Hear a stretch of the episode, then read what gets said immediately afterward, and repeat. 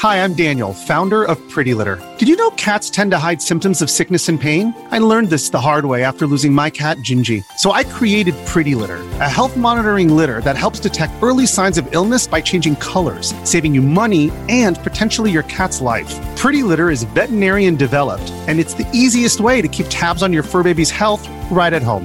Go to prettylitter.com and use code SPOTIFY for 20% off your first order and a free cat toy. Terms and conditions apply. See site for details. Good risings. I'm Marie Burns Holzer, and this is Spoonful of Spirituality. This week, we've been talking about the spiritual origins of many of our favorite Halloween monsters. And today, we're going to talk about one of our newest additions zombies. The word zombie was first written in the English language in 1819 in a book about the history of Brazil.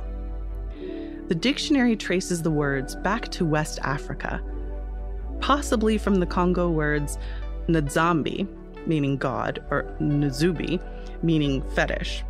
Others point to the Congo words Mvumbi, meaning ghost, revenant, a corpse that still retains the soul, or Nvumbi, meaning a body without a soul. In Haiti, a zombie is a dead person who was revived via necromancy by a witch or sorcerer known as Bokor. The zombie has no personal will and is under the full control of the Bokor because it is missing half of their soul. It's important to note here that Bokors operate against the traditional religious authorities in Haitian voodoo, which are the Houngan, the priest, and the Mambo, the priestess. It's also notable that it is believed that zombies are slaves to the Bokor. This is important because Haiti was the center of some of the most brutal slave trades in the world during the transatlantic slave trade, with nearly a third of all enslaved Africans passing through Haiti. I find it profound and telling that the feeling of helplessness and dehumanization people felt would come out in their spiritual practices and beliefs.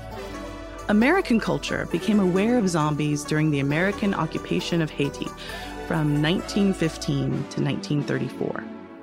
When case histories of zombies started to be published in articles, books, and started to show up in a new medium at the time movies. The concept of zombies struck a chord in the Western world, with familiar antecedents like Frankenstein and even some of the short stories from Edgar Allan Poe and the works of H.P. Lovecraft. But it wasn't until the second half of the 20th century that zombies took a distinctly American flair in pop culture. George A. Romero's Night of the Living Dead premiered in 1969, in which zombies were a metaphor for mindless consumerism. A few decades later, Asia took the lead, producing the Resident Evil video games in the 1990s the House of the Dead video game in the aughts, and at least a dozen underground budget zombie flicks during those same decades.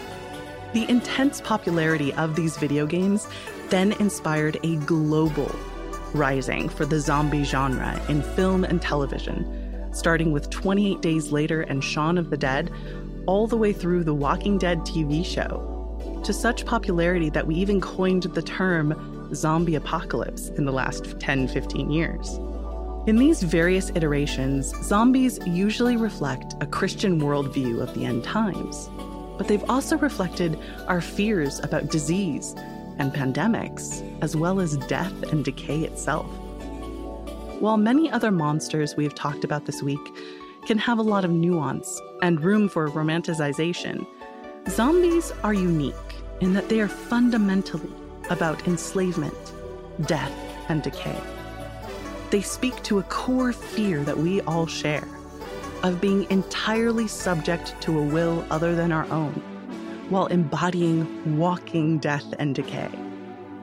From its religious origins to its new place in our global collective consciousness, we deal with these fears not only by sharing them with each other, but by finding a way through to the end of the story, which, hopefully, means we get to find a way to live together.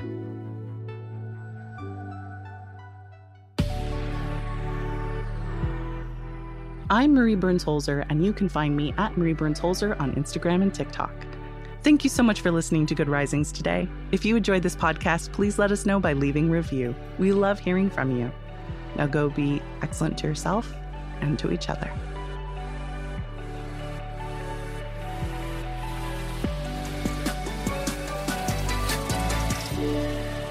Good Risings is presented by Cavalry Audio.